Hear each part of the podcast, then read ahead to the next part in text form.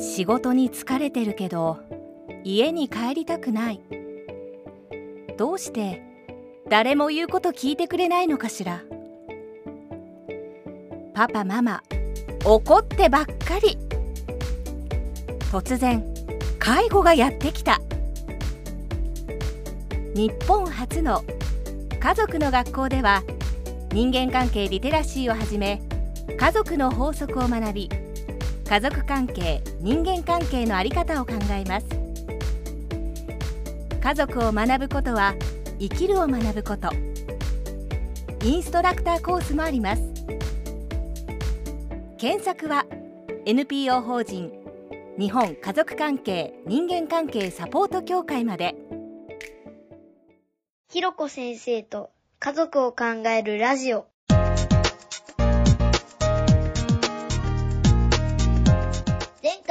続きその辺のところもね、また別途はい。置いて、はい。うんはい。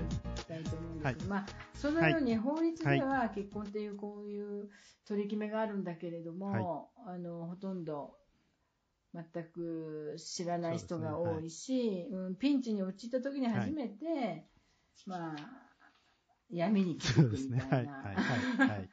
まあ、ことの話をしたんですけれど、ちょっとガラッと話変わりますけど、はいまあ、法律的にはそうなんだけど、人が、まあ、発達していくっていう人としてね、えー生はい。涯こう発達していくっていう視点からこの結婚って、うんうんうんもちろん今この結婚っていうのは事実婚も含めての,、はいうん。あの親密な関係性をうんうん。はい。継続的に誰かとの間で築いていくっていうことですけど、はいこれの意味ってどういうことなんでしょうね、まあ、昨今、うん。本当に相対的に結婚の価値がもう大暴落していて、ね。大暴落してますね。うんはい。特に日本ははい。ね、はい。ね。うん。まあ、別にえ。いいいんじゃないですかって別に結婚なんて意味がないよって言うんだったらそれもよし、うんっていうかそれも、まあ、う受け入れていかないといけないんだけど、っていうのはね結婚してなんかいいことあるんすか？みたいなことをうん。盛んに聞かれるっていう、うん私の周りの人がね、で子供なんか作ってなんかいいことありました？みたいな。なんかさ本当にあっけらかんと聞かれると。いやー、現実的に今そうですからね。うん。ん、だから、だってさ子育て罰っていう言葉はいもはい。存在するぐらいですもんね。そうです、そうです、そうです。だから、現実的にお金の面、特にお金の面で、になっちゃうと、えやっぱり、え、それって、その一人、一人子育てするのに3000万、5000万ですかみたいな。うんいやいやいや、いや、大変すぎるんですけど、みたいな。っていうふうになりますからね。なりますよ、ええなりますよ。あんまり国が何もしてくれないしね。誰だっだって大学院まで無料のところもあるっていうのにね。日本ぐらいですよね、うんこんなに。まあ、東アジア特有東アジア、まあ、韓国、韓国と日本がやっぱり特に教育費が高いっていうふうには僕は聞いていて。高いし、うん。で、そりゃ、だから、ね。なんつうのか、お金の、特に子育てっていう、まあだけど、うん。まあだけど子育てし、うんまあだ婚姻関係でもそうだな。まあ、特に子育てね、結婚、うん。うん。法律婚をすること、法律婚をして子育てをするってことに関して言うと、とてもとにかく大変すぎる。大変すどぎる。冷静に考えるとね。同感です、うん。本当に。うん。本当ですよ、うん。もう教育の責任がさ、すべて親に、うん。あの負わされて大変なプレッシャーを。そうそうそうそう。そうなんですよ。ね、うん。担わないといけないので、うん。まあ、子育ての話はちょっと子育てのところでね、はい。また深めたいと思うんですけど、はい。結婚って、その親密な関係と抜き差しならない、関係をね、はい。はい。一人の人とあの、うん。気づいていくっていうことに、どんな意味があるのかなっていうことなんですよ、私の問いは。うん。なんかやっぱり、僕うん。まあ、これは僕、いや、答え僕のまあ試験ですけど、やっぱり、はい。あのーやっぱり親密なパ親密な関係性を持つことの、まあ、楽しみであり、大変さみたいなうんことっていうのが、うーん、なんだろうな、新しい何かを生み出していくことができるんだろうなっていう。ふうに僕は思っている。それってだから、法律婚かどうかは置いといたとしても、はい。なんだろうな、何かを生み出す基盤になるっつったら、親密さイコール何かを生み出す基盤になるだと思っていて、それがだから、子育てっていう話もあるかもしれないし、なんつったらいいかな。もう少しだから、多分今の法律婚みたいに密着してなかったとしても、うーんともう、もう少し近づい、近くて離れ、近いけど、ちょっと距離があるのかわかんないですけども、その距離感というのはまた人に違うかもしれないですけども、やっぱりなんか、その、うんと、親密な関係だからこそ生み出せるものがあるっていうところがあるんじゃないかなって思ってるんですけどね。なるほどね。うん何かを生み出す、んこう、クリエイティブな何かうん基き盤になる。基盤になるっていう感じ感覚的には。うん、あ、基盤になるね。うんそうですね。。うん。うん。うん。それはあるでしょうね。その何かを生み出す基盤になるっていうのもあるし、はいはいあとなんだろうな、うんその、まあ、、はい。ろいろあるわけですよ。いつもはい。仲がうまくいくわけでもないし、対立をするし、すごく悩んだり、はい。えーでもすごくうん。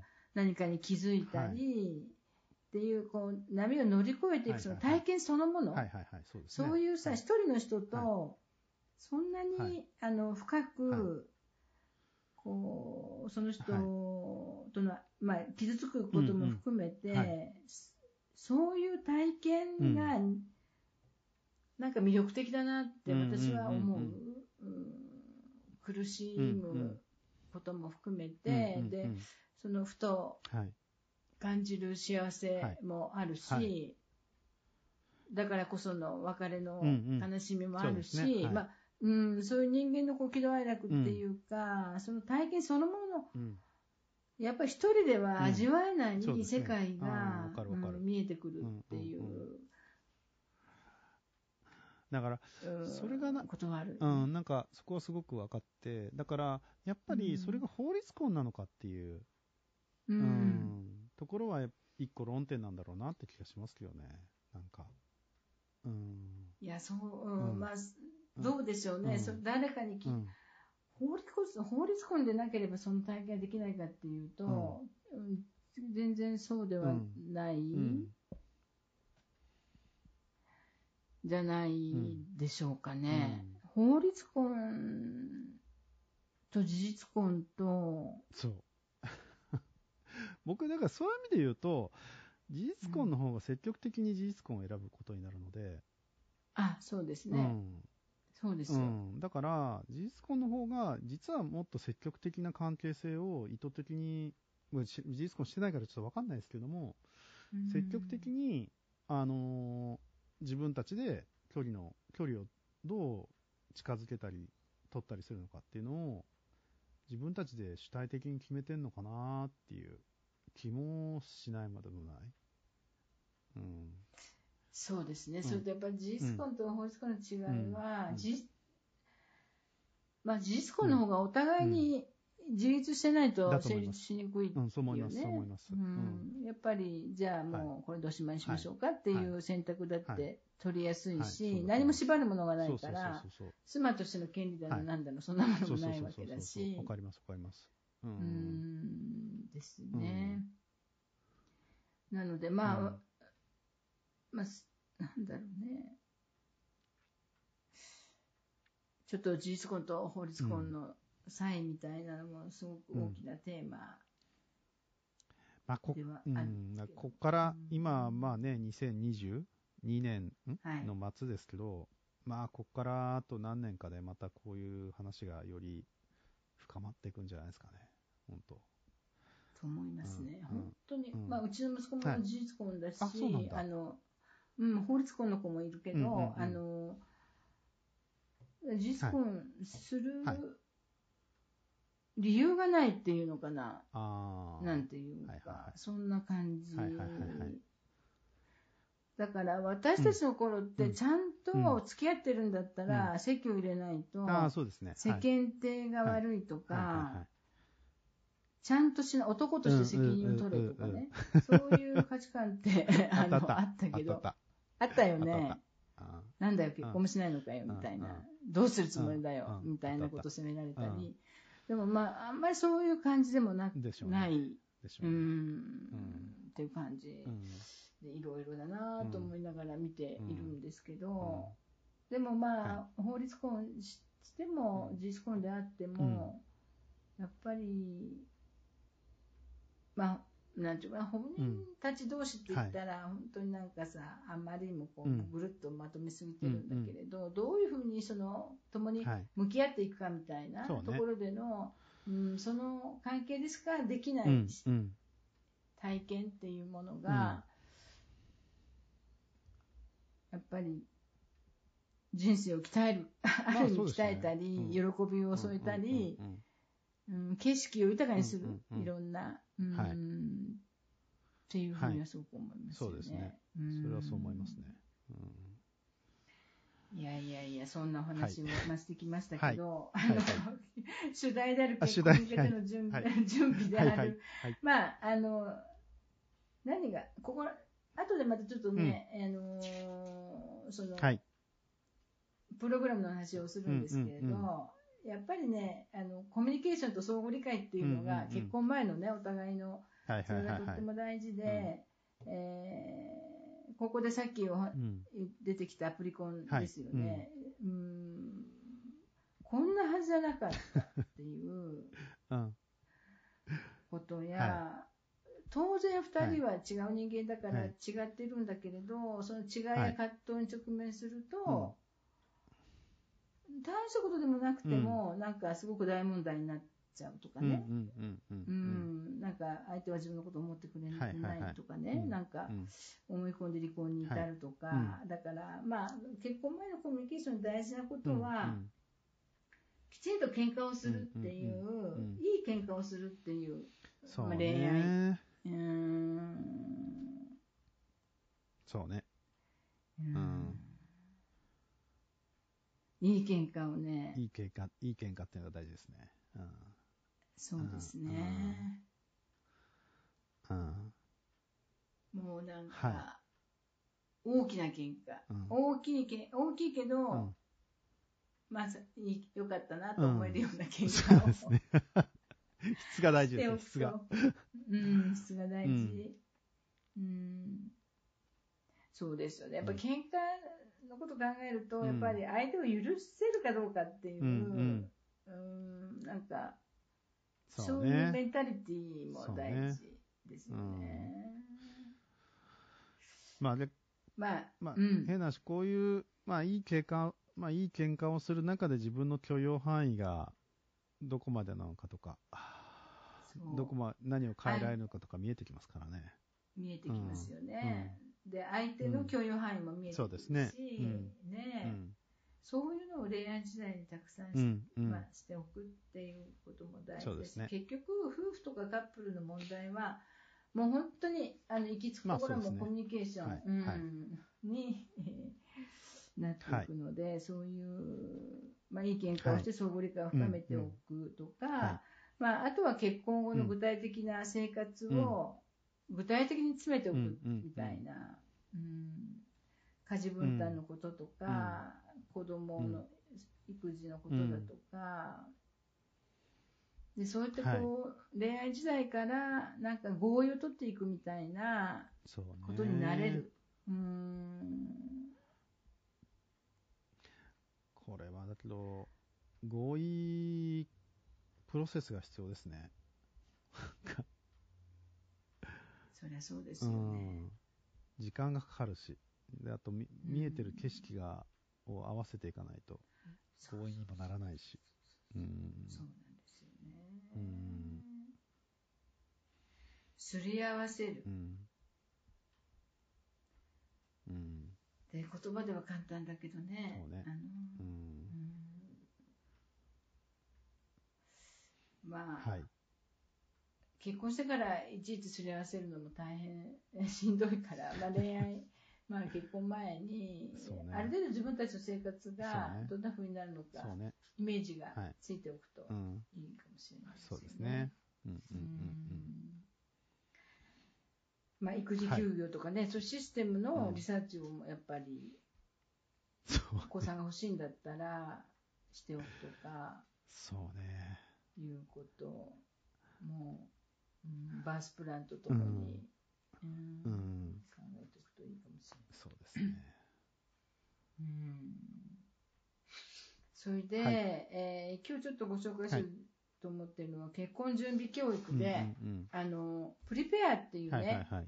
アメリカのオルソン先生っていう、はい。まあ、私も教教科書で何回も出てきた、うんうんうん。あの家族心理学の、まあ、大家のオルソン先生はい。が作っ、2008年かな、はい。に完成させたプリペアっていう、はい。あのカップル教育はい。があるんですね。ええええ。でそれはえー、と誰でも受けられる、うん。まあ、あの結婚前の人とそれからえ新婚の方と、うん子育て中の方も OK だし、もちろん再婚の人もいいし、あるいは55歳以上の,、はい。あのベテラン夫婦でもいいんだけれど、あの大体はね200項目以上にわたる質問にお互いに答えるんですよね。うんうんでそれをプチッと、はいまあ、あの IT で、うんコンピューターではあはあはあに送ってそうするとね分析をしてくうん。れるんですよねへオオルオルソン先生が考えたシステー。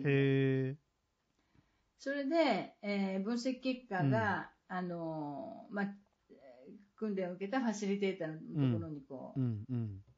全部一応全部返ってきて。うん。であとカップルには一部大事なところだけあの返っていくんですけど、それでそのファシリテーターによるフはい。ィードバックセッションを受けるはい。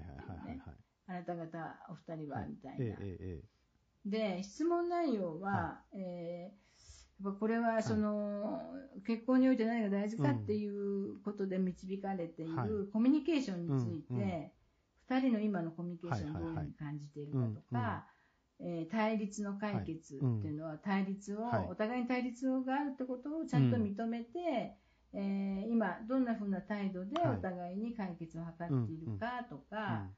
パートナーの性格だとか、うん。その人が持っている習慣についうん。て知っているかうん。とか、それについて好ましく感じているのか、うん。そうじゃないのか、はあーどういうふうに感じているか、それからそのお互いの家族や友人関係について、いうんうん。えー知っているかとか、はい。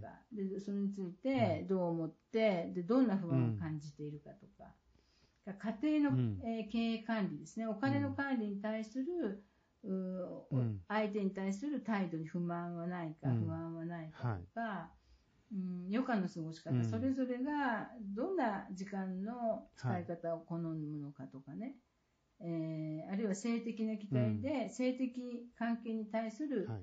なんかお二人に心配がありますかとか、うんどんなお気持ちなのかとか、まあ、アメリカなので宗教や信念ですね、えー主な、はい。あー宗教的なし、えー信仰うんうん。や信念に対するお互いの気持ち、うんあ反応、うん心配はないかとか、はそれから2人の関係性にどんなこう期待を持っているのか、うんえーっていうことですね、はい。あるいはお互いの性格をちゃんと知っているか、うん。性格や価値観、振る舞い方に対するお互いの満足度や心配はどうなのか、うん。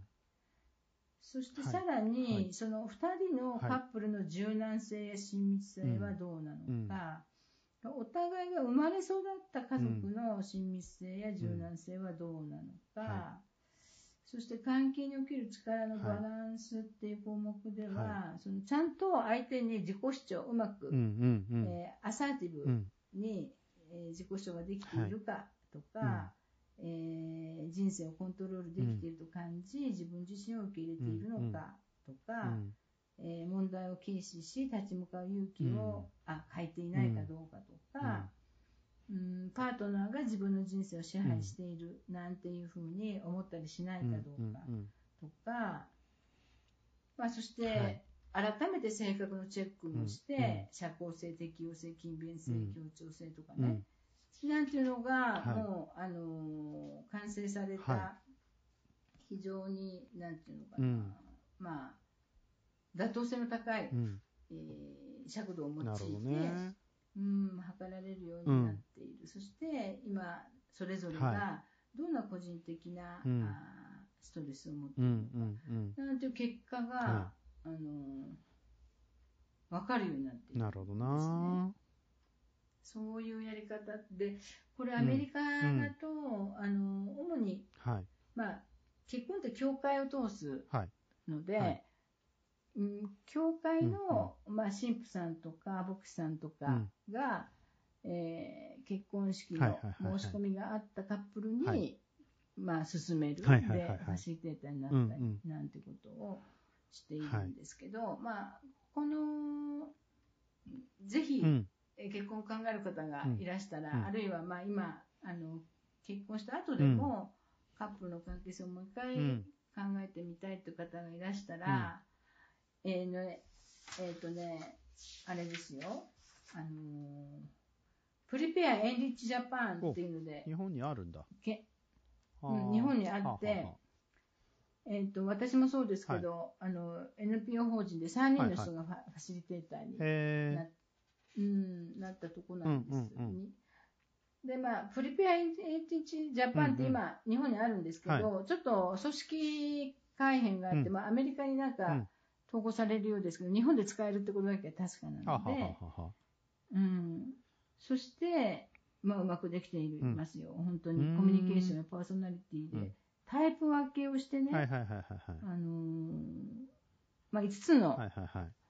お二人のあのカップルうん。のタイプはこれですっていうふうに、うんうんうんうんまあ、視覚的なタイプ分けがされて、うんうん。でそのお互いはいの2人の強みはこういうこはいはいとです、はいはい。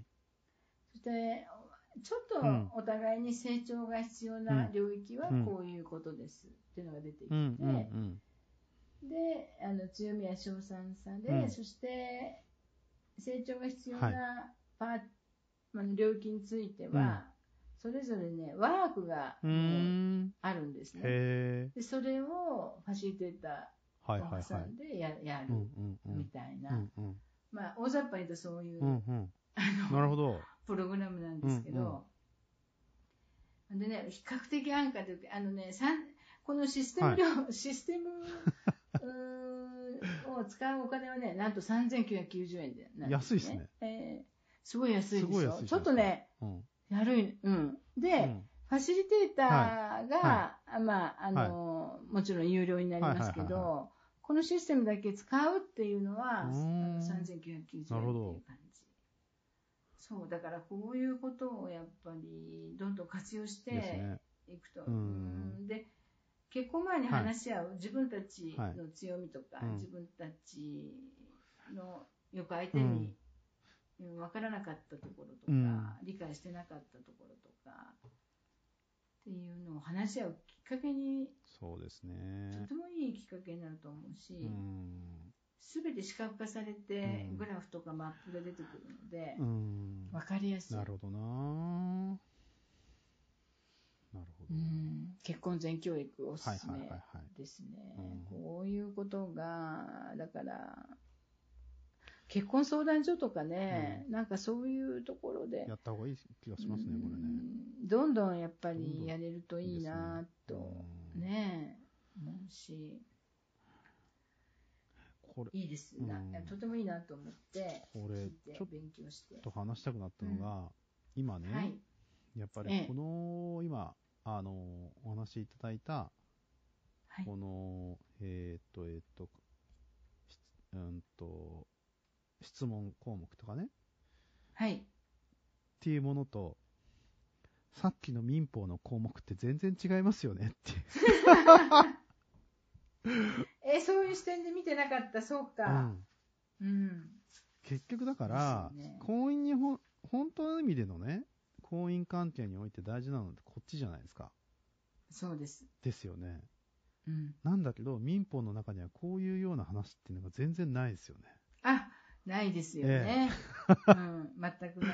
せ 世界が違う。世界が違うんですよね。だからう、ん。やっぱりだから、本来、婚姻関係で大事にすることっていうのは、こ個々人からしたときに何が大事なんだっていう話と、民法で規定されている、その、まあ実質僕はもう民法は、夫婦婚姻関係イコール金だっていう、うん。金だっていうふうにしか見えてなくて、はい。だから、あの、全く世界が違うんですよね。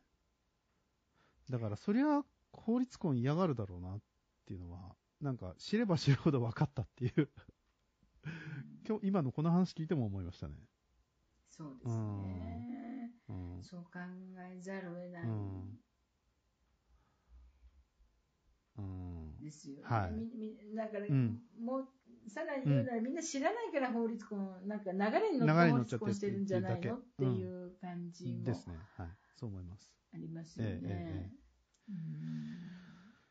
だけど、ただね、子供うん。が、ほうん。これまた後で、うん。っていうか、まあ、あの、法律婚しないで、まあ、着出子とね、うんそのさっきの裏技を使って、えー着出子であったとしても、はい父母が、はあの婚姻関係にないことによってうん。被るはい。何か不利益ってあります、えーっと、多分これは噂、これはだから、夫婦別姓的な人の反対の人の話ががそこにありますよね。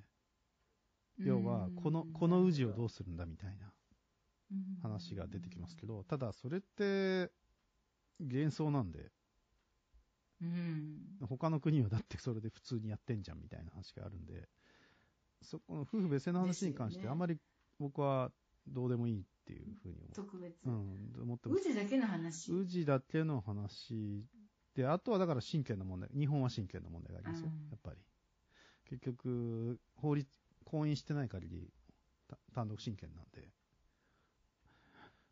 そこら辺がも母親が持つわけですよね。基本はねこの場合基本は。ねうん、だからどちらかしか持てないっていう問題。だから、どっちかって、じ、これはね、だから、あの、共同親権の話してると、その、選択的夫婦別姓との、この、どっちが優先順位が高いんだみたいな議論がちょっと出たりするんですけど、なるほど。事実としての問題が大きいのはやっぱり親権の問題ですよね。うん事実として言うと。そうですね。影響、影響力っていうのかな？事実としての影響力が強いのが親権なんですよね。うんで、氏の話っていうのはちょっと概念的な面があるので、まあ、あの、とてもアイデンティティにやっぱり結びついてるのは。うん知ってるんですけれども、う事実としての影響がどどちらが大きいかっつってよ、やっぱり親権の問題がやっぱり大きいですね。なるほうん。うん。ど。うんうんそうですそうですね。いやー、いろいろ、いろんなことがつながってきますね、こうやって考えてみるとそうですね。ね。そうですね。なんで民法のことこんなに知らなかったんだろうと思うぐらい。だいやふ触れないですよね。触れないですあんまりね。触れないですうん触れないし。だからうんはい。いかにまあ、なんかこう、上積みだけ見ていたなっていう感じ。そうです、そうです。うんこの人たちの苦しみとか、この人の、たちのこういろんなことの一番奥にはいそこにあるのは何だろうっていう、うん社会的な要素って、はいあんまり見ずに、まあ、とりあえずうん。今の法律でできることは何でしょうね、ですよね。みたいな、ことでしたけどね、うん。なんかあるべき姿と、うん。80年前にできたルールが あまりにも。いや、だから、そこは、まあまあまあ、今、まあね、今の、なんとかしないとっていう部分があるんですけど、実態としてのやっぱり、そもそもやっぱり、こう、カップルの関係性って言ったらいいかな。夫婦の、夫婦の関係性っていうのが、実態として変わってきていて、るっていう中で、での今のこういうね、あの、うんと質問みたいな、婚前ね婚姻前教育みたいな話は確かに大事だと思うので、こういう中で自分たちでやっぱり作り上げていかないと、うん。ダメだな、ダメだなこりゃっていう感じがしますよね。そうですね、うん。本当、うん。まあ、うん。ものすごくやっぱり世の中が、本当激変しているし、そカップルのあり方、結婚のあり方、ね。はい。夫婦のあり方、うん。もう、でも、はい。なんか、頼もしいっちゃ頼もしいっていう、あのーことは、うん。いややっぱり結婚の価値が低下しているとか、結婚したがらないとか、うん。子供が少ないとかっていうのは、まあ、気持ちは残念はいだけど、そまあ、裏を返せば、それだけ、あのある意味自分のキャリアってものを女性も、あの誰かいい人見つかったら結婚すればいいわっていうんじゃなくて、そうですね。うんキャリアってこうライフプランみたいなものを、はい。やっぱりしっかり持ってい。き始めたなっていう。こそうそう。あ、それはね、すごくすごくわかります。だから、なんかね、あのーこの間ツイッターでちょっと、あの、見てた人が、あのーまあ、ハイキャリア女子なんですよ。ハイキャリア女子で、はいえっと、もう外資系のなんかコンサル会社かなんか金融機関にいる人で、まあうんおそらく多分年収1000万以上うんある女性が、あの、結局今、今結婚し、結婚できないみたいなことがあったんですけど、まあそれもなんか理由としてなんか今法律婚が全て悪いみたいなこと言ってて、うん。あながち間違いじゃないよな、みたいな。で、うん。法律婚の中の枠組みで考えるとしんどい。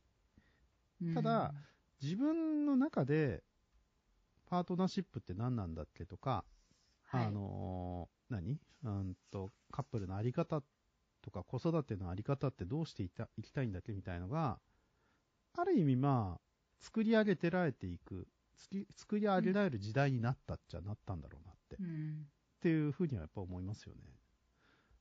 そうですね。うん。それはまあね、うんハイケレ女子が、うんあの、こ何、うん陰族発関係の発生だのさ、なんか、勘弁、三神盗難とかそんなこと言われても。勘弁してって思いますよね。うん、そりゃそうでしょうね。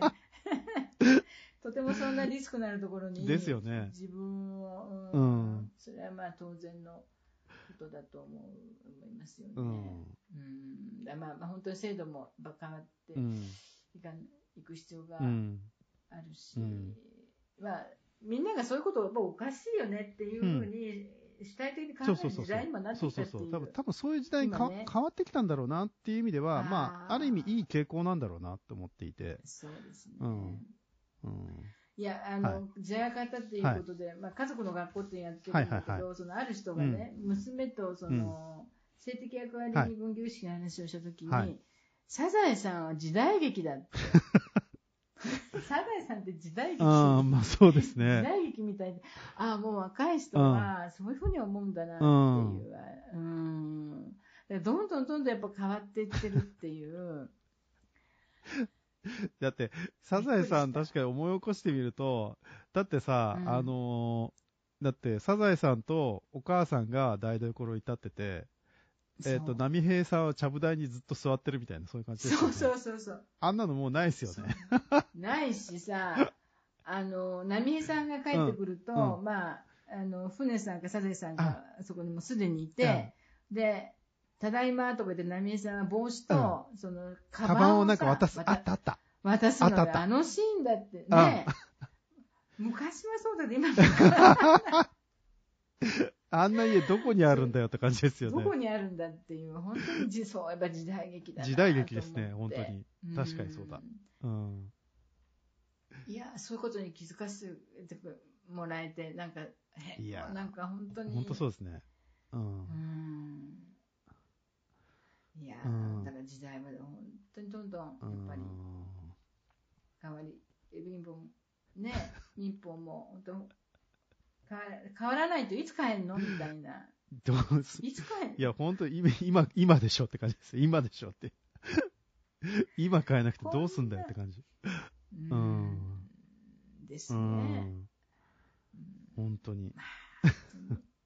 それは宿命ですよね。うんまあだから、変える側はいの今の世代の人が取り組まないといけないうん時代の要請うんでもあり、うん宿題でもあり、やっぱり、うん、次の世代には渡せない、うん。うんものだなってすごく、まあ、マットさんとこの話すればするほど、はぁ、と、ため息とともにそうですね。思いますね。うん。本当うんはい。